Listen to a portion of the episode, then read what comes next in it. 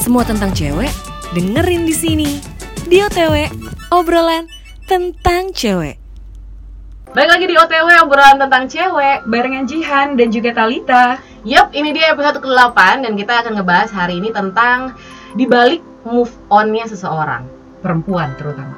perempuan. Iya Proses perempuan itu untuk move on tuh biasanya apa sih? Ya, we all know lah ya, prosesnya tuh pasti ada lima kan biasanya. Kalian juga pasti uh, sering baca di artikel gitu. Yang pertama ada denial. Iya. Yang kedua tuh ada anger. Iya. Yang ketiga lo akan masuk step bargaining gitu kan. Nah, abis ini nih stepnya agak lebih naik lagi. Naik nih. lagi. Iya kan? Depresi. depresi. Dan yang terakhir acceptance, baru lo menerima. Nah, Jadi memang proses ini tuh panjang loh ya prosesnya. dari tulisan aja lima kayaknya dikit gitu ya. Tapi proses dari kelima ini tuh bisa berbeda-beda setiap orang gitu loh. Iya iyalah penjabaran tuh pasti gede loh. Benar. Pasti gede banget, luas banget gitu loh. Kayak kayak kasarnya gini deh, untuk kita denial aja, Mm-mm. itu kan cuma satu kata. Mm-mm. Tapi proses penjabarannya tuh gila dan bisa butuh waktu ya nggak nggak sebentar. Gue gitu. tanya deh, lo move on paling lama dalam hidup lo berapa tahun? Aduh. Sekarang kalau kita definisiin move on dulu ya, karena Ah. move on orang kan beda-beda. Enggak kok gue udah move on, enggak kok gue udah move on. Padahal lo nggak tahu aja, mungkin lo sebenarnya belum, ya nggak sih? Iya.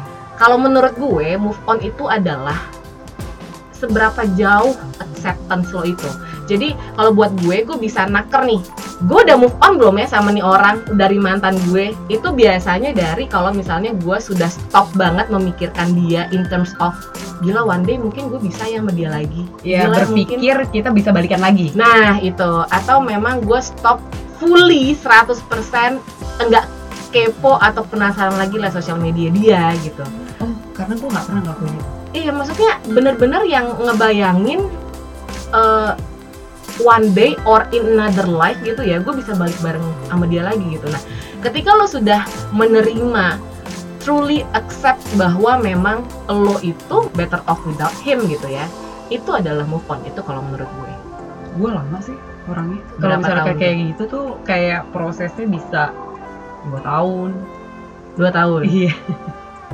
Lama gak sih kalau kayak gitu? Menurut gue sih udah lama kayak Kalau gitu. gue ya, Bisa setahun dua. tahun. Ya pokoknya hitungannya tahunan sih ujungnya. kalau gue ya Hmm. paling lama ya di hidup gue itu 8 tahun. Gila.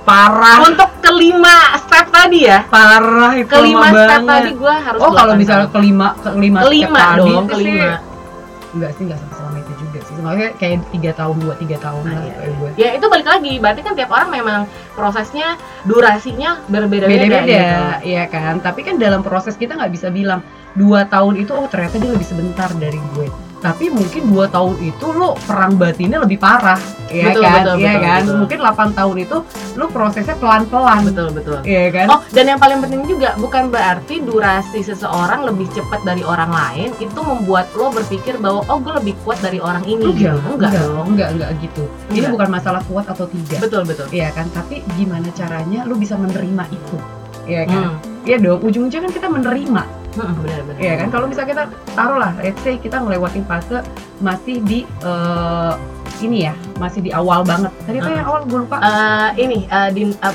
denial, denial. Ya. Di saat gue proses denial nih, ya kan, gue ngelewatin proses itu juga. Uh-uh. Tapi pas denial gue, gue cuma butuh proses itu satu bulan atau tiga bulan, Oke oke oke. ya kan. Sedangkan mungkin lo kenapa lebih lama, lo proses denialnya aja lo bisa satu tahun.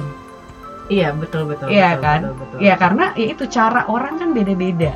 Lo menerimanya juga beda-beda, Iya ya kan. Lo berpikirnya juga beda-beda. Iya, iya, gitu iya. tapi jangan bisa dibilang kalau bisa oh ternyata cuma tiga bulan jangan bilang cuman aja mungkin tiga bulan itu lu genjotnya lebih parah dibandingkan yang satu tahun Benar. Nah, mungkin ini kita breakdown dulu kali satu-satu ya. Hmm. Denial itu apa dan seperti apa Hmm. gitu kan. Bargaining seperti apa, anger seperti apa.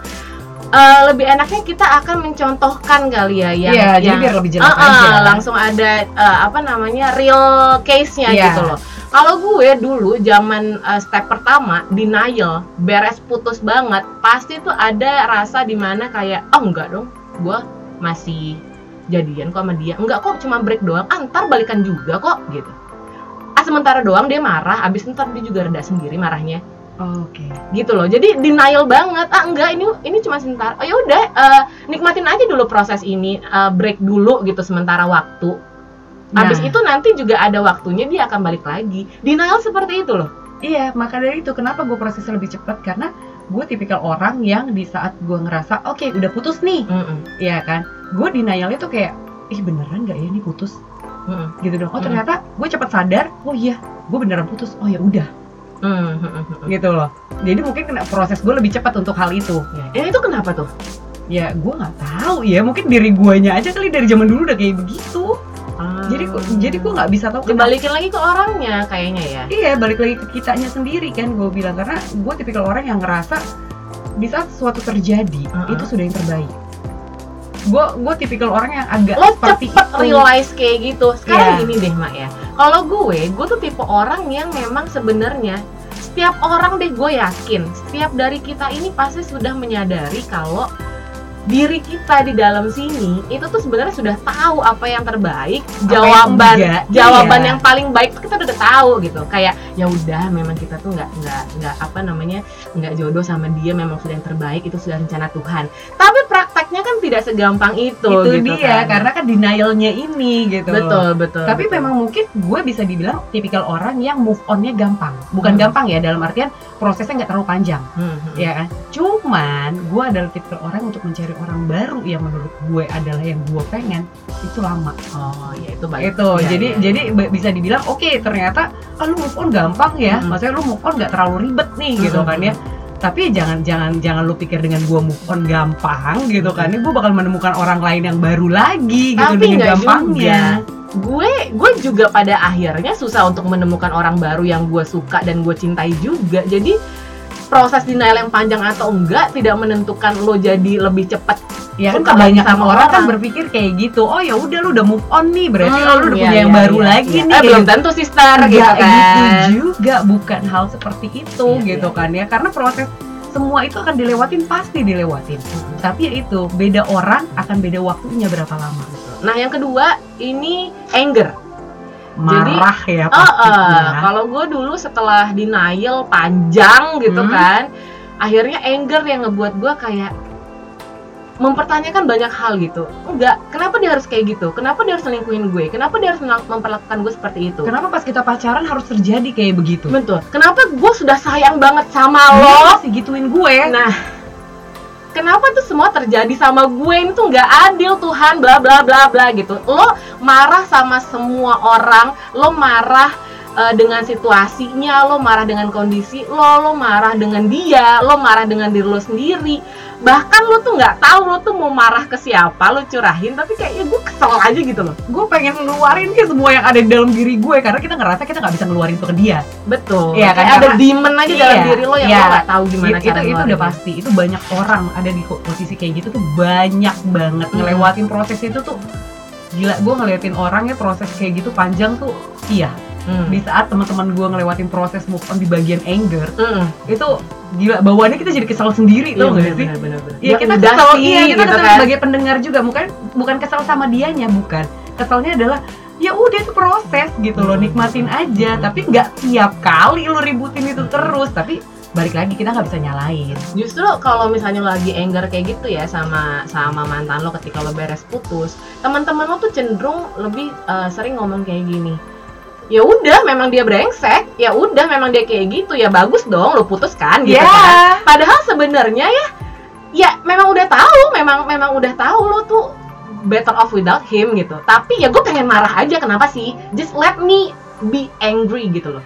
Ya memang, Iya kan? memang kadang-kadang kita kita bilang kalau kita sebagai teman di saat kita, eh, kita punya teman yang prosesnya lagi di situ, Mm-mm. sebenarnya sih oke kita bakal jadi pendengar yang baik juga Iya kok. benar-benar. Tapi nggak terus-terusan gitu kan ya. Hmm. Nah kadang-kadang kan pastilah nggak nggak usah jauh-jauh. Hal kayak gitu kan kayak annoying banget lama kelamaan. Iya. Tapi ya ya nggak bisa disalahin juga. Kita harus coba untuk mengerti juga gitu loh. itu kenapa kalau di luar negeri ya gitu kalau di luar tuh orang barat tuh banyak yang punya shrink sendiri gitu Iya. loh jadi lo kalau mau curhat lo mau apa-apa lo tuh nggak perlu sama sahabat lo atau Nggak. orang lain lo tuh Nggak. cuma butuh ke shrink lo aja Iya. gitu kalau sini lo justru kalau ketemu sama psikolog atau psikiater Lu dibilangnya gila. nah masih masih tabu lah gitu Iya. kan padahal justru kalau menurut gue penting itu loh itu bagus loh itu bagus itu bagus banget beneran gue tuh dibawa ke psikolog itu dari gue kecil Mm-mm.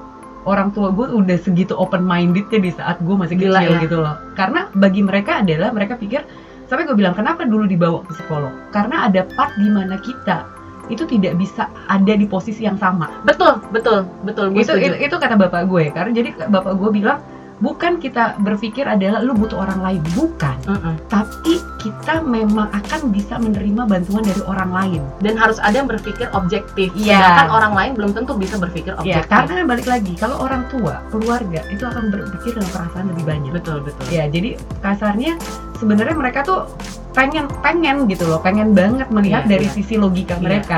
Tapi itu semua akan ditutup dengan kasih sayang mereka. Benar benar. Ya kan? Itu open minded itu di zaman tahun 90-an mereka udah bawa gue ke psikolog Oke. gitu loh. Padahal itu sebenarnya bagus. Dengan begitu mereka akan tahu gitu loh dari sisi yang mereka nggak pernah bisa lihat. Betul. Ya kan? Nggak bisa nggak bisa lihat tanpa pakai perasaan mereka. Betul. Gitu loh. Jadi dengan kayak gitu kan mereka bisa tahu oh seperti apa harus ke depannya ngadepinnya harus gimana lagi. Mereka bisa mencurahkan apa pun dan psikolog itu akan mendengarkan gitu loh. Mm-mm. hanya bagian mendengarkan dan akan memberikan poinnya saja betul. tanpa menjudge. Kadang orang-orang kan justru yang kayak ya udah lo nggak kayak gitu lo sih kayak gini Iya. lo sih kayak gitu Iya. lo sih dulu mau juga jadian sama dia. Gitu kan pada akhirnya lo jadi lebih merasa sedih cenderung gitu dan cenderung memikirkan hal-hal yang tidak perlu pikirkan jadinya Iya. gitu. itu nggak bagus tau ya itu sama sama bisa dibilang sih overthinking ya kan Nah, yang ketiga ini uh, bargaining. Nah, ini menarik juga karena di proses gue untuk bargaining ini adalah uh, lumayan lumayan lama prosesnya karena ini adalah proses di mana lo akan merasa uh, stupid. Jadi lo pengen balikan gitu kan. Padahal misalnya nih cowoknya yang nyakitin lo gitu Hmm. kan, cowoknya yang sudah menyia-nyiakan lo gitu. Tapi tetep aja posisi lo yang di mana harusnya lo yang bisa pergi dengan Iya. gampang gitu kan justru lo yang meminta balikan gitu. Ah kamu mau nggak balikan sama aku? Nggak apa-apa deh kamu nyelingkuhin aku nggak apa-apa karena aku tuh sayang banget sama kamu gitu. Aku tuh nggak bisa hidup tanpa kamu. Please please jangan pergi jangan tinggalin aku gitu. Kalau seingat gue ya. Lo pernah nggak nggak pernah.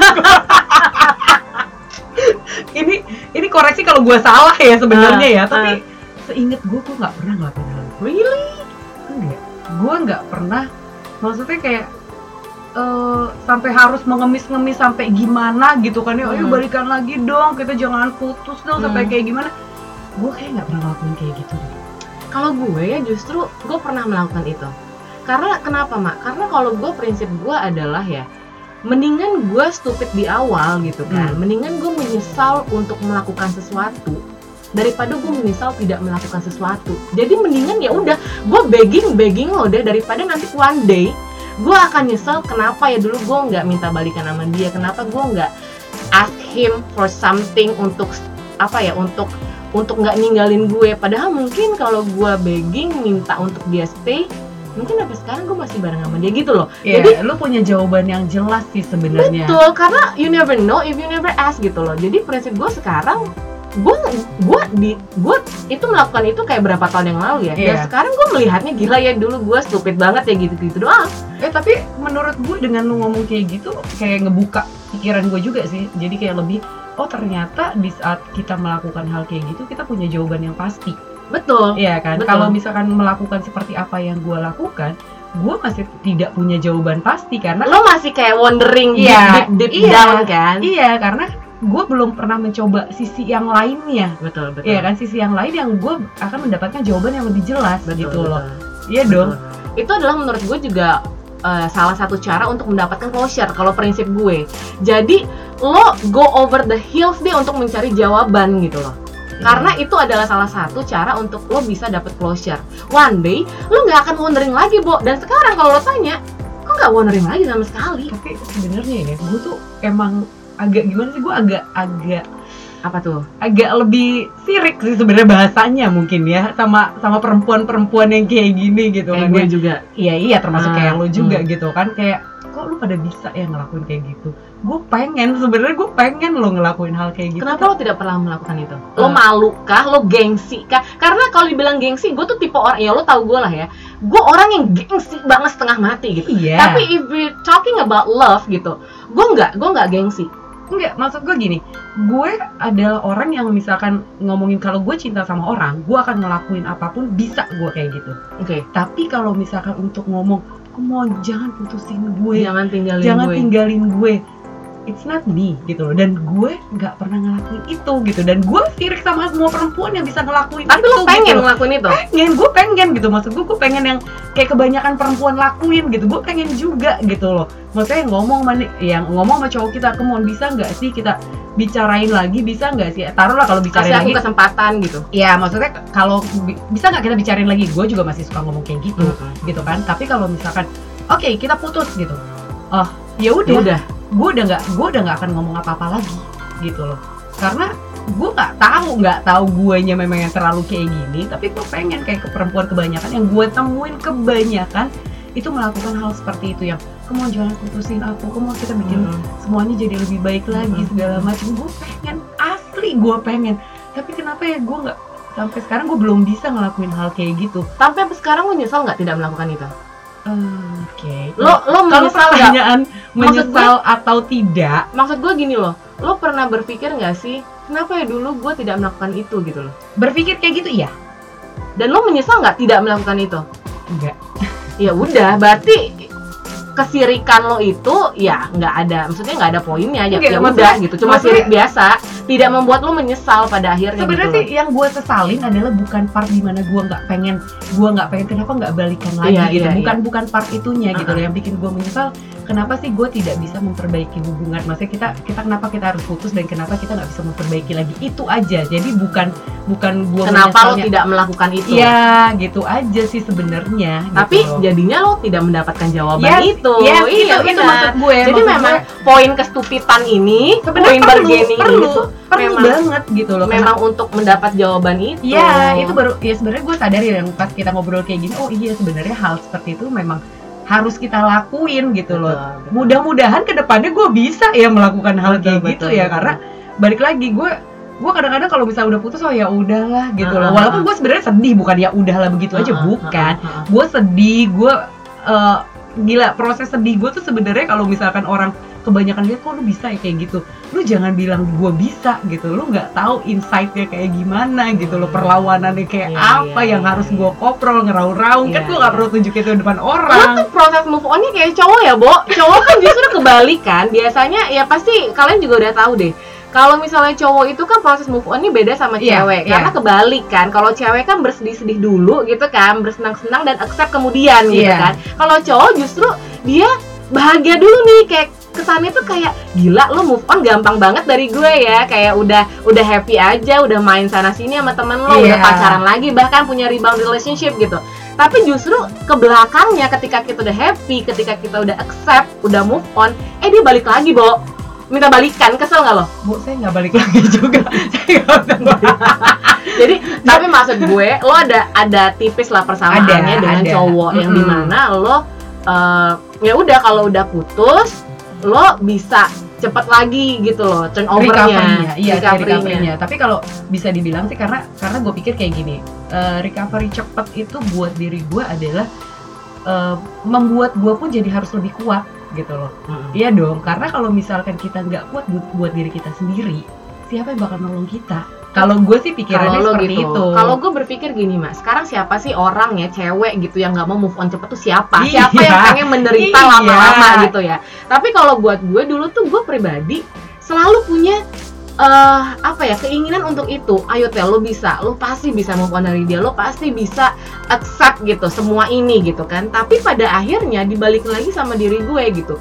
Bukannya gue tidak mau gitu loh tapi gue tuh mencari cara apa yang cocok untuk gue terapkan Iya. paham gak sih lo? Itu yang membuat lama pada akhirnya. Jadi kalau kita ngomongin ke step berikutnya yaitu tadi apa? Keempat adalah depresi. Nah gue tuh depresinya yang panjang banget setelah bargaining ya. Hmm. Depresi gue tuh bisa yang bertahun-tahun, 5 sampai 6 tahun gue depresi. Ya karena lu belum bisa menerima. Ya itu tadi karena belum menerima jadi Iya. kayak kenapa kayak gini, kenapa kayak gini bahkan gue belum bisa menerima bahwa gue sempat stres banget karena kenapa sih gue kangen dia setiap hari gitu loh. Kenapa gue harus mimpiin dia terus dalam mimpi gue? Kenapa gue harus bangun tidur tuh gue nangis gitu loh. Gue juga ngelewatin kok proses itu tenang aja. Iya, tapi bedanya gue kan lama banget Iya. tuh gitu kan. Karena gue masih ke kayak kayak eh, eh tadi benar belum menerima jadinya kayak sedih dia tidak ada lagi di hidup gue, belum bisa eh, apa ya membiasakan diri gue dan mungkin tidak akan pernah terbiasa pada saat itu gue mikirnya kalau dia itu forever gone gitu loh. Tapi kalau gue pribadi nih ya, di saat gue sudah menerima pun, ya gue gue udah nerima nih gitu loh. Tapi Tapi- gue masih tetap kangen. Nah. gue masih tetap pengen balikan sama dia. Tetap gitunya tuh ada. Itu kalau buat gue nyambung sama poin nomor 5 Nomor 5 kan adalah acceptance. Iya. Nah, ini nyambung sama obrolan tadi. Jadi kan lo bilang kalau ketika sudah menerima belum tentu kangen itu hilang kan. Iya. Salah satu ini gue mau cerita dan sharing juga. Mungkin teman-teman yang lain juga merasakan gimana caranya ikhlas gitu kan, mengikhlaskan seseorang yang sudah pergi dari hidup lo gitu kan. Aduh, itu tuh cuma satu kata, lima huruf. Ya. Tapi Tapi prosesnya, proses belajarnya tuh sampai sekarang, say. betul betul. Iya kan? Panjang. Iya, walaupun itu balik lagi cuma satu kata kok. Hurufnya juga cuma lima. Mm-mm, mm-mm. Tapi proses belajarnya tuh nggak berhenti berhenti loh itu. Betul. Nah, salah satu caranya gue adalah dulu ya memulai step si acceptance ini ya. Hmm. Dulu kan karena gue mencari cara gimana caranya, gimana cara ikhlas gitu kan. Karena cara ikhlas itu tidak semua semudah teorinya gitu Ih. kan. Lo i- lo ikhlas dong Aduh, gitu kan. Lo udah ikhlasin teori, aja oke. gitu kan. Tapi padahal kan prakteknya tiap orang beda-beda. Oh, beda nah, banget. untuk gue memulai pada saat itu adalah gue mencoba berpikir tadi relate sama kangen jadi gue mikir dulu kan kenapa gue susah banget menerima gue kayak apa ya gue tidak bisa menerima bahwa gue akan kangen dia seumur hidup gitu loh Iya. gimana kalau Tuhan ngebuat gue tuh kangen aja sama dia seumur hidup tiap hari keingetan dia Iya, mulu dia iya. cross my mind gitu aja dan kita nggak ada yang tahu kita nggak bisa kontrol diri kita untuk tiba-tiba terlintas di Oh iya. lagu ngedenger terlintas dia Makan di tempat yang yang biasa kita Hmm. makan sama dia keingetan inget ya juga. maksudnya hal seperti itulah ya jadi gue akhirnya ngebuat diri gue untuk berpikir bahwa ya udah kalau memang Tuhan mengizinkan gue nyuruh gue untuk kangen seumur hidup sama nih orang Hmm. kalau memang gue harus mimpi dia berapa kali masuk di mimpi gue gitu kan kalau memang eh, itu terjadi ya udah nggak apa-apa kalaupun memang dia tidak ada lagi di hidup gue dia sudah sama orang lain gue sama orang lain. Nggak ada masalah tapi sampai umur gue misalnya 50, 60 gue masih kangen gitu kan ya udah nggak apa-apa. Ya that's life. Iya. Itu manusiawi ya Iya, udah. di, di saat kita menerima itu rasa kangen mungkin masih ada iya kan? Tapi nggak berat. udah udah nggak ada marah dan nggak nggak nggak sedih iya lagi. kan? Udah nggak ada marah udah nggak ada denial. Betul. Iya kan? Betul betul. Ya itu itu biasanya biasanya sih memang seperti itu gitu. Betul.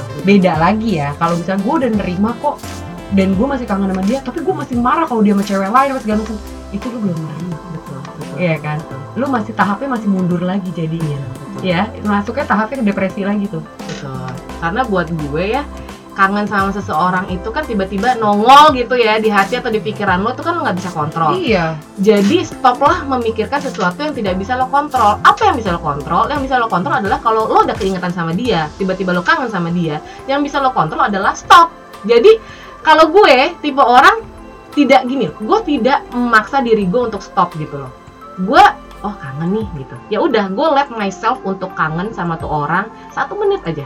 Tapi habis itu udah, gue stop. Itu yang bisa gue kontrol. Pada akhirnya ketika lo sudah mengikhlaskan dia gitu ya, mengikhlaskan eh, step yang awal tadi yang lo ya udah kalau kangen sama dia ya udah Iya. gitu kan kalau tiba-tiba dia gimana lo nya gimana eh, kepikiran atau sedih lagi ya udah gitu. Iya. pada akhirnya lo bisa ada di step oh ya udah ya memang gue itu kalau karena gini proses ikhlas gue itu tuh kebanyakan what if-nya gitu loh.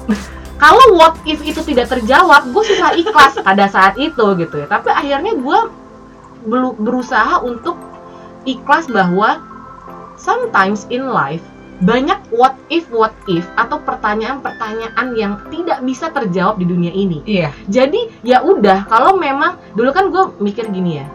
Coba ya dulu itu kayak gini, coba ya dulu tuh kayak gitu, coba dulu gue nggak ngomong kayak gini. Kita nggak akan putus, kita masih bakal barengan sampai sekarang. Ah, ah, kita ah. akan menciptakan negeri dongeng kita sendiri. Betul. Tapi pada saat waktu gue proses ikhlas, gue balik perspektif gue. Mm-mm. Justru gue berpikirnya, justru kalau misalnya lo tidak ngomong, eh, lo ngomong kayak gitu, mungkin sekarang hidup lo iya sama dia, tapi lo mungkin nggak happy gitu Iya. kan. Jadi memang skenario Tuhan itu adalah memang yang terbaik. Whether you like it or not, itu adalah perspektif lo sebagai manusia gitu loh. Jadi iya, semua ya itu udah. adalah proses ya nggak sih? ah, ah, ah. Segala hal dalam hidup kita tuh proses semuanya.